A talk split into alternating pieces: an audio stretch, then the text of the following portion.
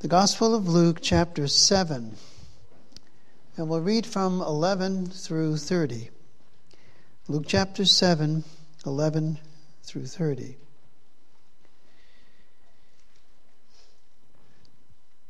And it came to pass the day after that he went into a city called Nain, and many of his disciples went with him, and much people. And when he came nigh to the gate of the city, behold, there was a dead man carried out, the only son of his mother, and she was a widow, and much people of the city was with her. And when the Lord saw her, he had compassion on her, and said unto her, Weep not. And he came and touched the bier, and they that bare him stood still. And he said, Young man, I say unto thee, Arise. And he that was dead sat up and began to speak, and he delivered him to his mother. And there came a fear on all, and they glorified God, saying that a great prophet is risen up among us, and that God hath visited his people. And this rumor of him went forth throughout all Judea and throughout all the region round about. And the disciples of John showed him of all these things. And John, calling unto him two of his disciples, sent them to Jesus, saying, Art thou he that should come, or look we for another? When the men were come to him, they said, John Baptist hath sent us unto thee, saying, Art thou he that should come, or look we for another? And in that same hour he cured many of their infirmities and plagues, and of evil spirits and unto many that were blind he gave sight. Then Jesus answered, answering, said unto them, Go your way, and tell John what things ye have seen and heard, how the blind see, the lame walk, the lepers are cleansed, the deaf hear, the dead are raised, to the poor the gospel is preached. And blessed is he whosoever shall not be offended in me. And when the messengers of John were departed, he began to speak unto the people concerning John. What went ye out into the wilderness for to see? A reed shaken with the wind? But what went ye out for to see? A man clothed in soft raiment? Behold, they which are gorgeously apparelled and live delicately are in king's courts. But what went ye out for to see? A prophet? Yea, I say unto you, and much more than a prophet. This is he of whom it is written, Behold, I send my messenger before thy face, which shall prepare thy way before thee.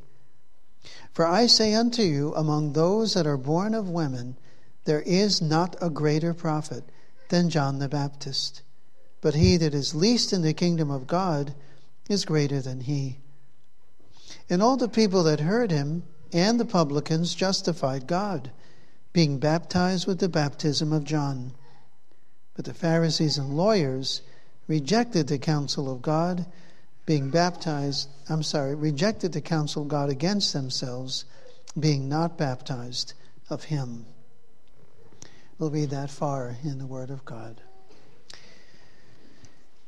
Beloved in the Lord Jesus Christ, as we come to this evening worship service after having commemorated the Lord's Supper together this morning, we don't want to take our eyes off of our Lord Jesus, but continue to look to Him.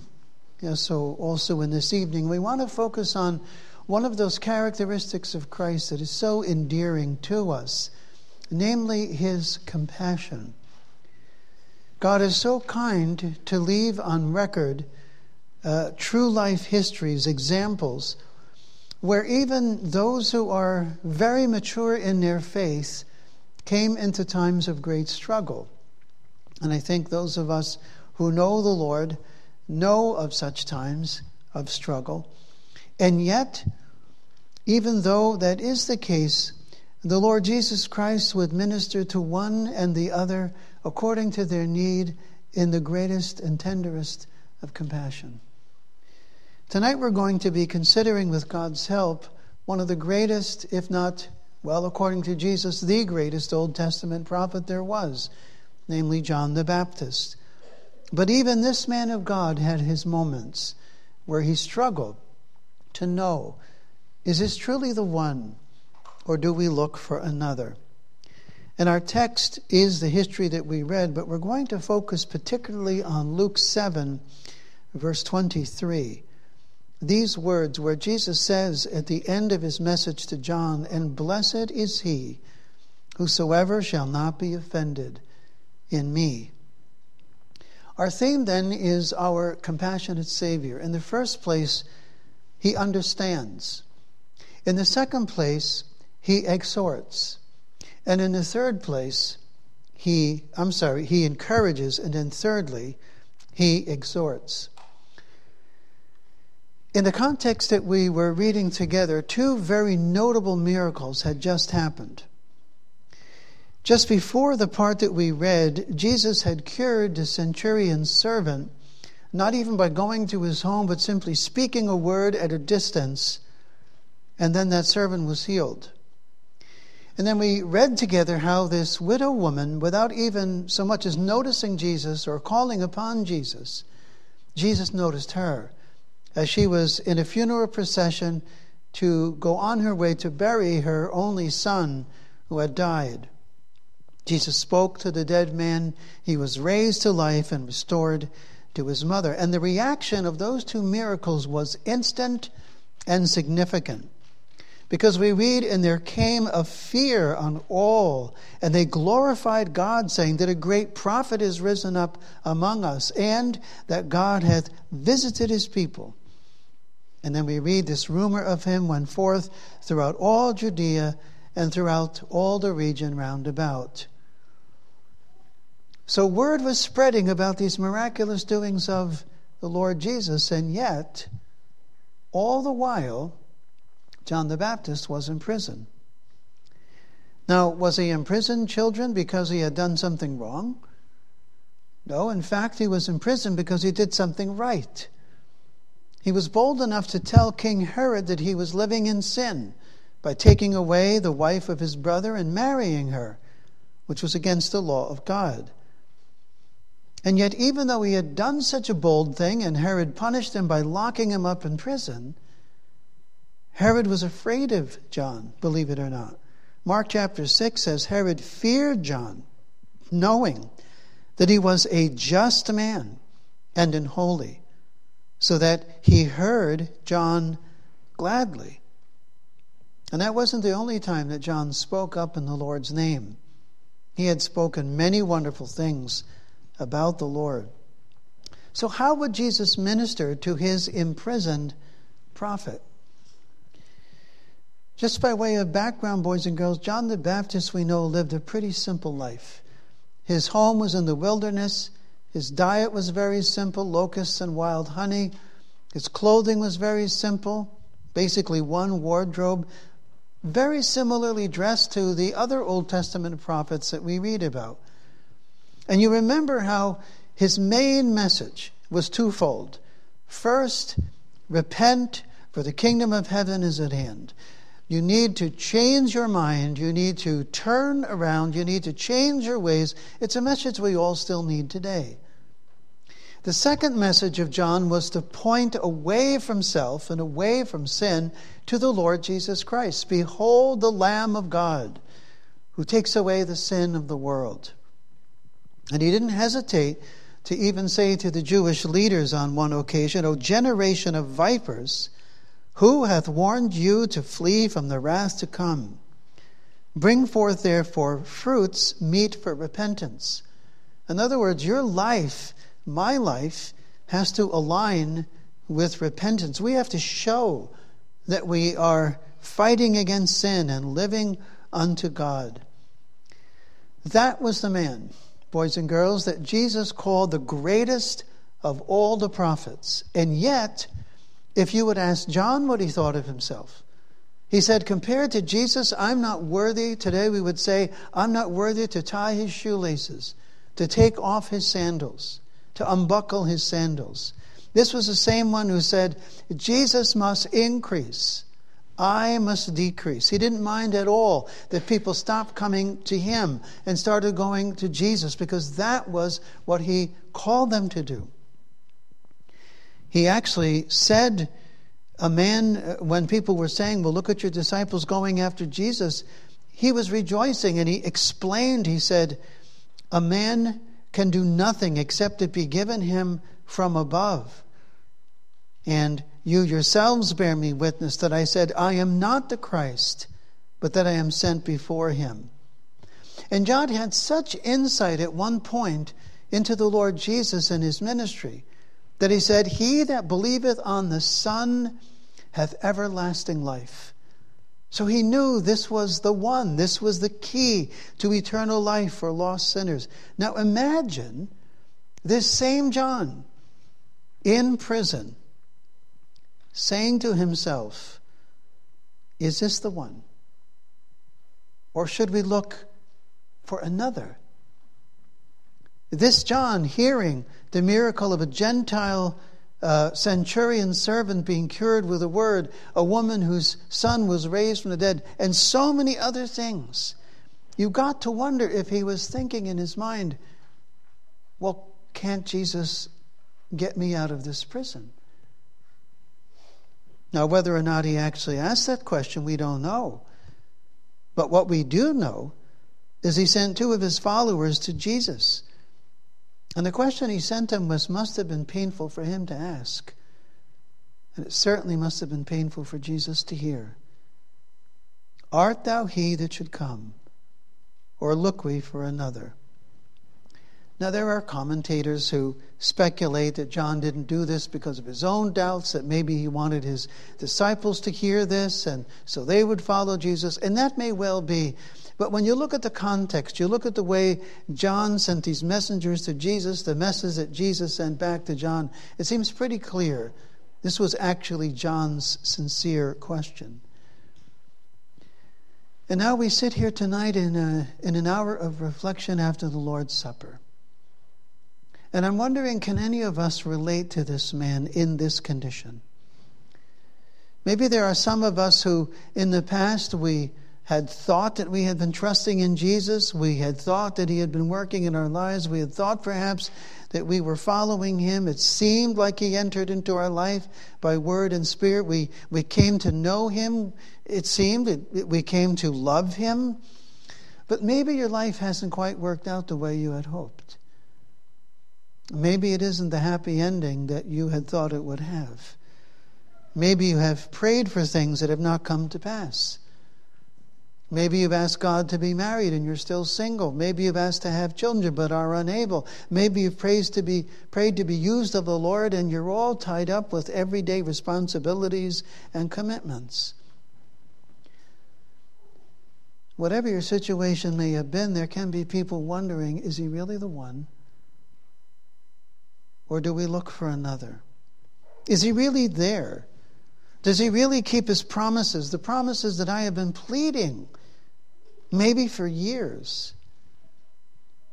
Is he actually on the other end of my prayers? And then that question, or should we look for another? Is there another way of getting through life? Many have tried. Is there another source of pleasure worth seeking other than Christ and his service? Well, plenty of people have sought that. Maybe we should look for fulfillment elsewhere. And I'm sure many of us have tried. Or, by the grace of God, has God mercifully reduced you to Jesus' confession, uh, to Peter's confession? Lord, to whom shall we go? Thou hast the words of eternal life. And we believe and are sure that thou art the Christ, the Son of the living God. So, boys and girls, young friends, what did Jesus do with John's questions? Did he get angry with him? John, you should have known better. What sort of a question is that? Where is your faith? Did Jesus become sad? John, after all that I've said, all that I've done, you ask this? Did Jesus send his disciples back to John in prison and say, I am he?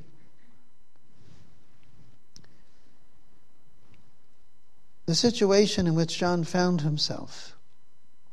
It might be easy for us to say, Well, John, don't you know better? Haven't you had a Christian education?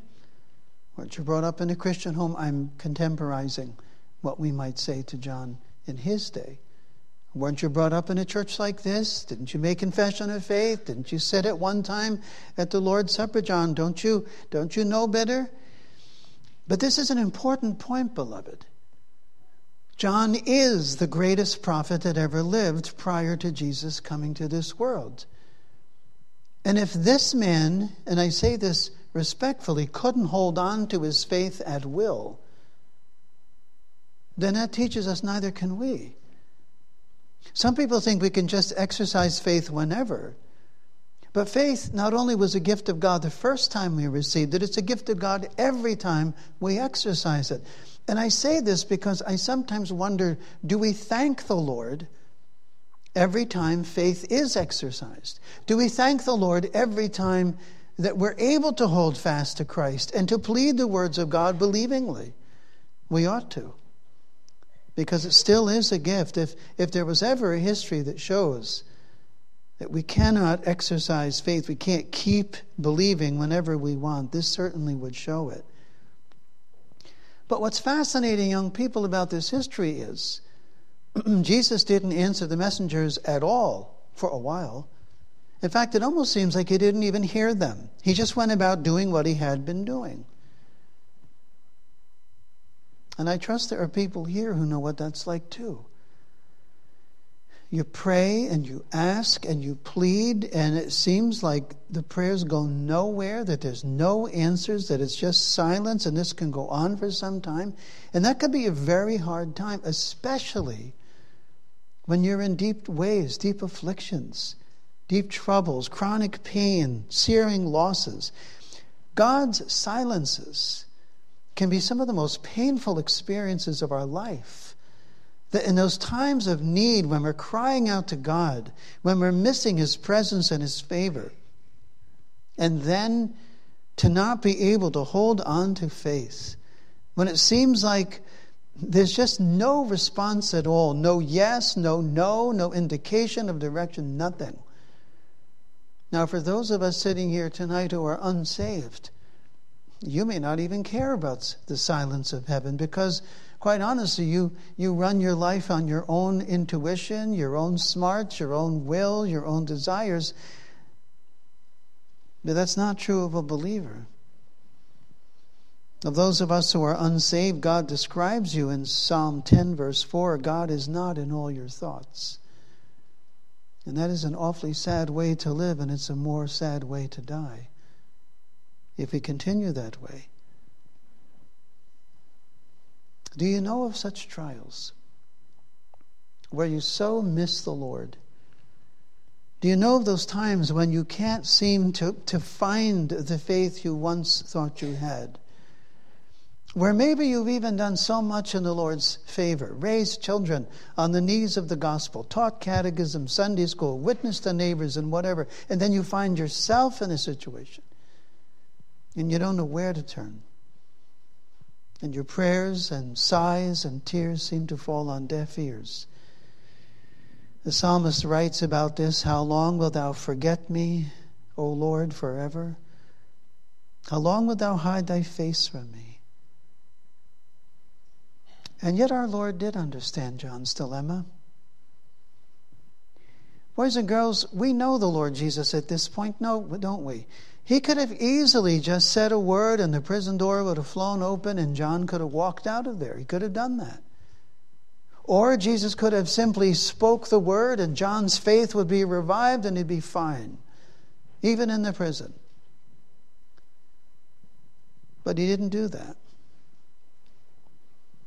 And that can be some of the hardest moments when we know that Jesus could change the situation and he does not when the chronic, chronic pain continues, when the wayward son or daughter continues their waywardness, when we've been praying, when we've been fasting, when we've been asking, and nothing seems to change. And we know He could change it. We know He could make it better. We know He could save the lost, and He does not.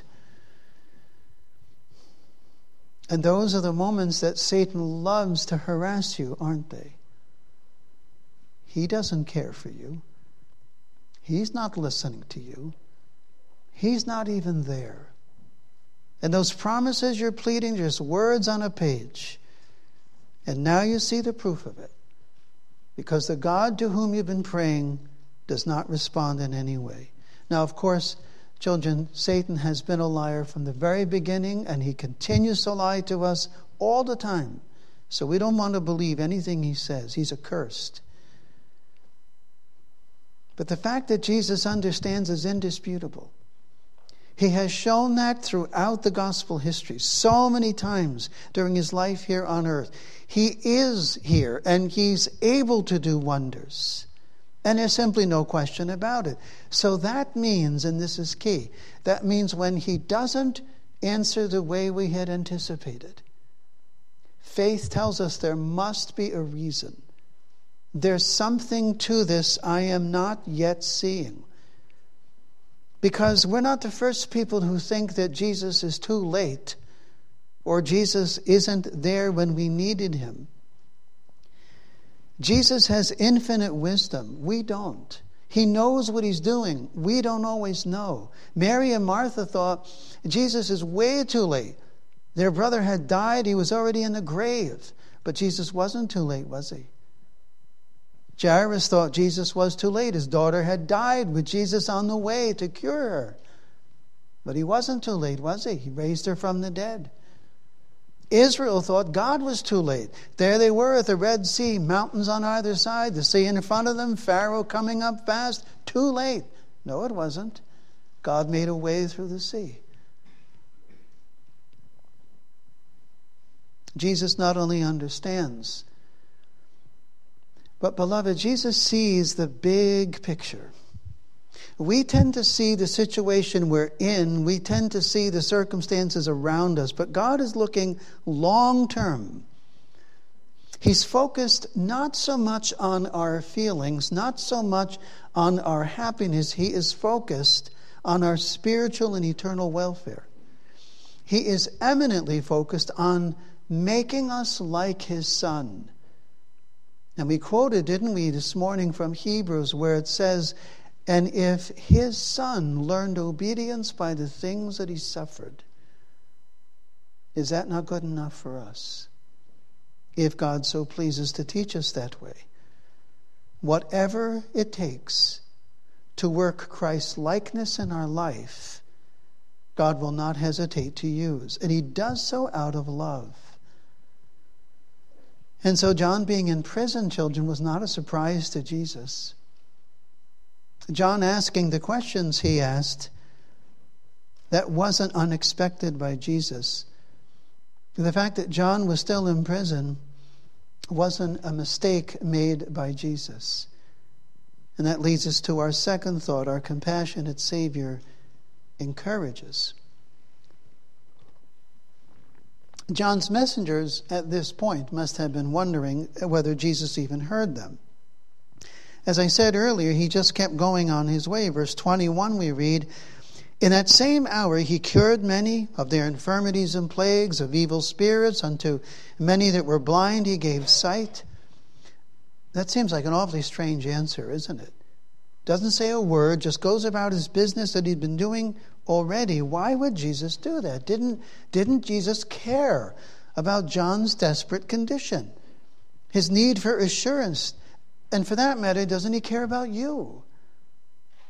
About the answers to prayer you've been waiting for, about the situations you've been facing, about the many prayers you've sent heaven. Doesn't he care?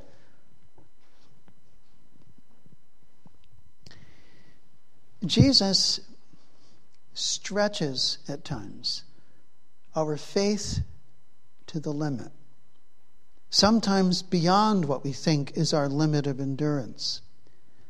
But the Lord knew well what He was doing then, and our Lord knows well what He is doing now. We read in that same hour he cured many and so on. What was Jesus doing? How could this help John? The fact that he's doing all these wonders for other, and there John sits hearing all this, how could this help? How could this catalog of miracles, which cover a rather broad spectrum, weakness, sickness, cured by him, devils commanded to flee, those who couldn't see were given sight, what did John need at this moment? For that matter, what do you need at this moment? What are your infirmities? What are mine that we're carrying around with us? Maybe too many to list. What are the burdens you are carrying?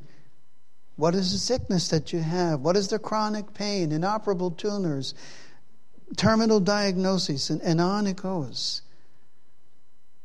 And, and those who are saddled with all kinds of discouragements, depressions, anxieties, and doubts, and fears, and burdens. And maybe it feels like I just can't carry this so much longer. Where is Jesus?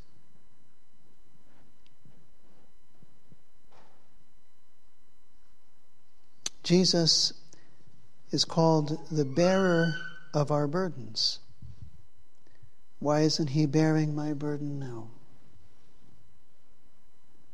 Then Jesus answering said unto them, verse 22 Go your way and tell John what things ye have seen and heard how the blind see, the lame walk, the lepers are cleansed, the deaf hear, the dead are raised. There's two things going on in that answer. John being a prophet, those words rang a bell. Isaiah 35, 3 through 6, a prophecy about the Messiah. Strengthen ye the weak hands, confirm the feeble knees. Say to them that are of a fearful heart, Be strong, fear not. Behold, your God will come with vengeance, even God with a recompense. He will come and save you. That's the prelude. Then the eyes of the blind shall be opened, the ears of the deaf shall be unstopped. Then shall the lame man leap as an hart, and the tongue of the dumb sing. For in the wilderness shall waters break out and streams in the desert.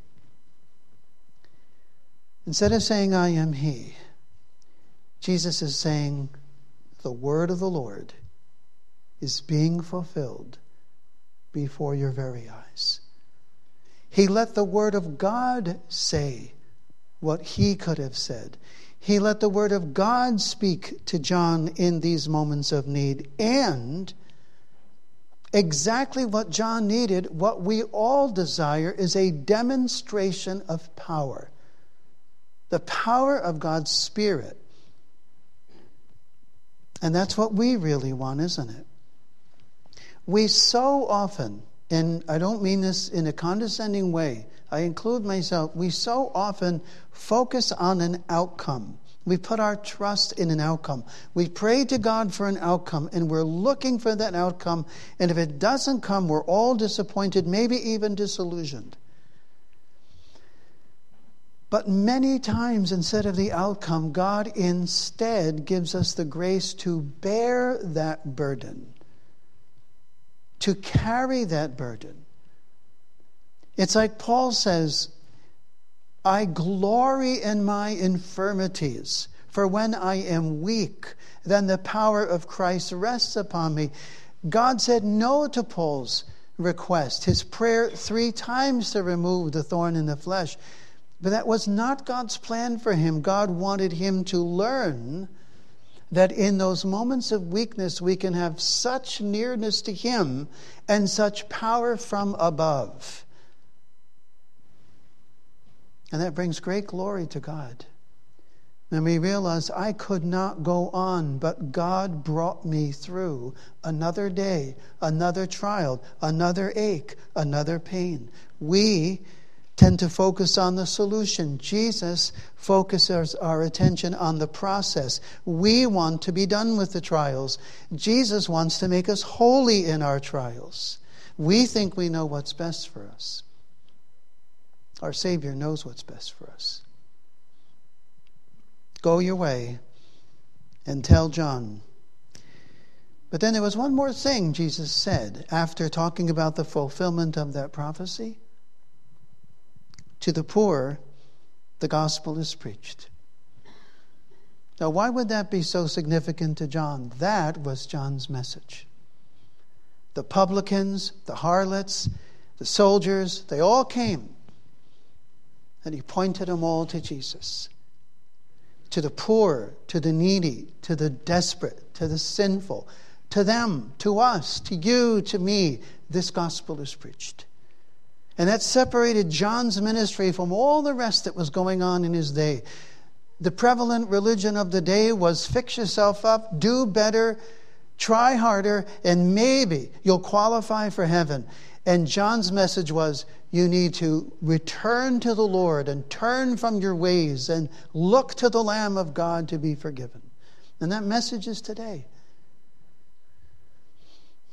So if you've been hoping that God's noticed all your good attempts to be holy, and that at some point you can cash in on that to have a few answers of prayer, it doesn't work that way. God may very well be bringing us into that attitude of heart where having the gospel preached to the poor connects to us viscerally. The gospel is not good news to the self righteous. The gospel is not good news for those who think to earn God's favor. The gospel is good news to lost sinners. The gospel is good news to humbled minds and to broken lives. Free grace for the bankrupt, full pardon for spiritual criminals. Those who have no money and no price, they come to buy at the marketplace of Jesus. And so simple is the gospel that in Isaiah 55, incline your ear and come unto me, hear, and your soul shall live. So is the gospel good news to you? Is the gospel good news to you? Is it's designed for the poor in spirit. I find it remarkable when preaching through Revelation. When he gets to the church of Laodicea, that was probably the church in the worst spiritual condition. Jesus said to them, Because thou sayest, I am rich, increased with goods, have need of nothing, knowest thou not that thou art wretched and miserable and poor and blind and naked? In other words, they were absolutely unaware of how threadbare they were spiritually. They were totally blind to their blindness, they were heedless of God's wrath. And yet, what's amazing, instead of simply condemning that church and writing them off, this same Jesus said to them, I counsel thee to buy of me gold tried in the fire, that thou mayest be rich, and white raiment, that thou mayest be clothed and that the shame of thy nakedness do not appear, and anoint thine eyes with eye salve that thou mayest see. So, in other words, Jesus doesn't just show us our malady, but he shows us he is our remedy. And so when, so when the pain isn't taken away, and when that broken relationship is not restored, and when that, when that wayward son and daughter is not returned, that is not because God isn't hearing you. It's not because God doesn't love you. It isn't because there isn't a Savior for you. I will never forget, as long as my mind is sound, standing by the graveside of a newborn child that died in childbirth. And I finished preaching at the cemetery, and the father of that child, we were living in rural Arkansas, with shovel in hand, began to bring the gospel to the people there. It was beyond moving. About to bury his newborn child, bringing the gospel to those people. And whether it was a night or two later, I visited them in their home. It was dark. They had tucked the children in bed, the other ones that they had. She looked me in the eye with one of those looks that meant, I mean business. She said, Pastor, couldn't God bring that child back even now? Now, if you think you're going to bring some trite response in a moment like that, you're kidding yourself. So, with prayer in my heart, I looked back at her and I said, Bridget, he could. But maybe God will bring himself greater glory by giving you the grace to bear this affliction to his honor. The smallest of smiles began to form in the corner of her mouth. And she said, I believe you're right. The Jesus who could have raised that child even then, he already showed that, didn't he, children, with Lazarus? She realized maybe God is calling me when everyone else expects me to be filled with self pity, that here's an opportunity to glorify Him more. And would you know, dear people, I forget how many years later it was, we were already in Ontario, they lost another child at birth. And the letter she wrote me, I kept. It was so full of faith, so full of the glory of God. That's what Jesus does. He doesn't always give us what we want, He doesn't always give us what we feel we need. He gives us what we actually need. He gives us the grace to glorify Him in the most impossible of situations. Show John who I am by the gracious mercies that I show and by the gospel I preach to the poor. That gospel can do amazing things in the lives of broken people like us? Has He done that in your life too? Glorify Him, even in the midst of the trial. Well, let's sing a moment from Psalter 151 1, 2, 4, and 5. The Lord Jesus' final message to John were these words And blessed is he who shall not be offended in me. The word translated offended here in the Greek is scandalizo. It's the word from which we get the English word scandal. In other words, blessed are you if you do not consider it a scandal to be associated with me, that you do not consider it an embarrassment to confess me. Positively put, blessed is he who feels honored to be associated with me, privileged to be my disciple, who is not ashamed of me. And young people, I'm especially thinking of you with your peers, whether it's at school or homeschooling groups or university, college, on the workplace, apprenticeships, wherever you may be. Are you ashamed of Jesus? are you ashamed to be associated with him. I trust you remember that Jesus once said, Whosoever shall confess me before men, him will I confess also before my Father which is in heaven.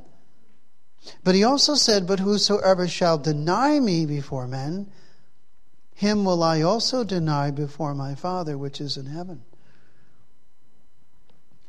Are any of us embarrassed to be known as a believer? Are any of us feeling awkward about being a follower of Jesus? Now, before you answer that, would your answer be the same if it meant you didn't get a promotion at work? Or if you got fired? Or if you got made fun of routinely by a professor, by a, uh, by a boss, by a friend?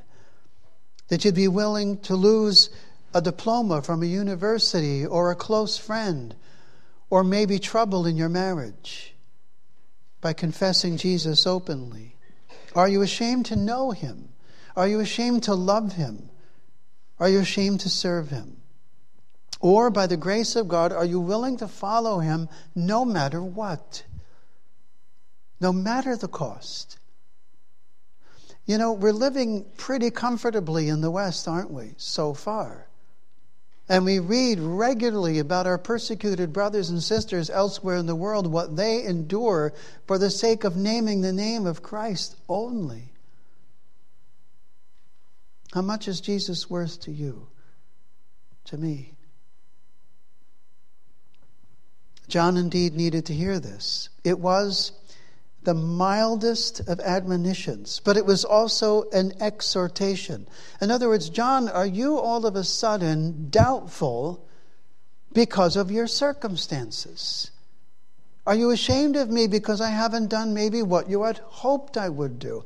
And beloved, if there's anything I could encourage you to remember, it is this. Do not judge God by your circumstances but judge your circumstances by the character of God. Do not judge God by your circumstances, but judge your circumstances through the character of God. Now, boys and girls, would it be right to say that John's reward for following Christ is a prison cell? No, it wouldn't be right even though in that prison cell he's about to be executed, beheaded, killed.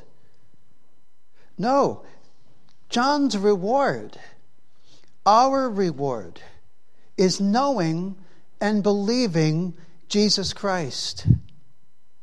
It is the knowledge, it is the assurance that by knowing and believing Him, we will spend eternity in glory with Him. That is our reward for following Christ, a reward of grace. It's all of grace. And that's why we are who we are. That's why we endure to the end, because He loves us to the end. Blessed is He whosoever shall not be offended in me. Now, could it have been that other people's opinion kept you from the Lord's Supper this morning? If I go, then people are going to expect expect what? Expect you to be godly? God already expects you to be godly. Expect you to be example? What do you think your children and grandchildren need to see? You see, we don't have a choice whether to confess the Lord. That's a false way of thinking. We have no choice. Picture an Old Testament Israelite saying, You know, I don't think I want to confess Jehovah. Those Baal worshippers got it way better. I'm going to play it safe. I'll stay in the camp, but you know, at night I'm going to go out and do my thing. You think God would have tolerated that? How dare any of us, being brought up under the Word of God, being brought into the Word of God from without. How dare any of us not confess Him, not believe Him? If you don't believe the living God, if you don't believe His Word, what can you believe? Man?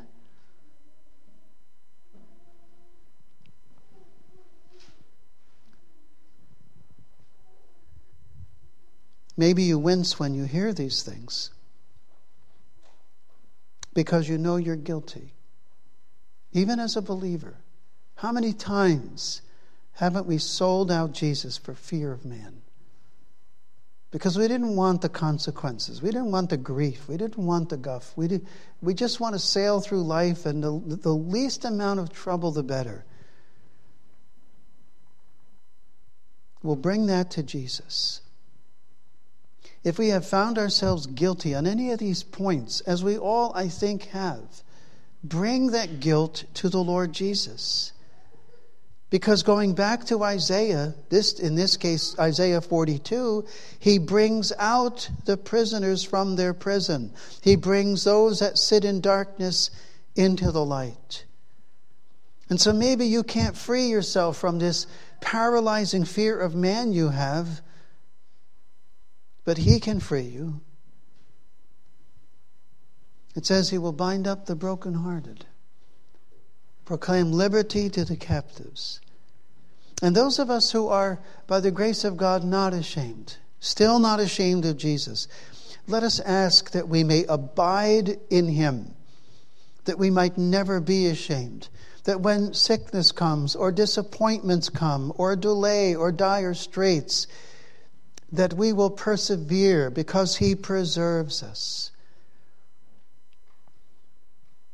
And the fact is, even a violent death that John the Baptist would soon experience could not keep him from his reward. John the Baptist, boys and girls, is as we sit here tonight in heaven with Jesus Christ, glorifying him to the highest. Blessed was that man who was not ashamed of Jesus. And I'm going to close our time together with just a few quotes of Scripture to underscore the point of this history. Whoso findeth Jesus findeth life, and shall obtain favor of the Lord. Blessed is the man that endureth temptation, for when he is tried, he shall receive the crown of life, which the Lord hath promised to them that love him. Blessed is the man that feareth the Lord, that delighteth greatly in his commandments. O Lord of hosts, blessed is the man that trusteth in thee. And as Jesus concluded, so will we, and blessed is he whosoever shall not be offended in him. Amen. Let us pray. O great and gracious Savior, we thank thee so much for thy kind care and compassion on this needy follower of thine. And Lord, we pray that thou will also minister to us in our situations. Thou knowest the varied and uh, the depths and heights and width and breadth of the trials and circumstances we find ourselves in and if not now, soon perhaps. But Lord, we do pray Thee, help us more and more to count entirely on Thy character, and that we may forget ourselves for a while and cast ourselves wholly upon Thee, fearing more the presumption that we have when we do not believe the Son of God than the presumption that we fear believing in him. And Lord, help us not to be waiting for something we can see in ourselves, but that we may be looking to see what we can find in him. Jesus was the answer to John's troubles. He is the answer to ours, Father. We thank thee for sending him. We praise thee for exalting him. We honor thee for making him to be over all things for the church. And may we, each and every one, shelter under his wings and be safe. We ask these things with the pardoning of our sins. In Jesus' name only. Amen.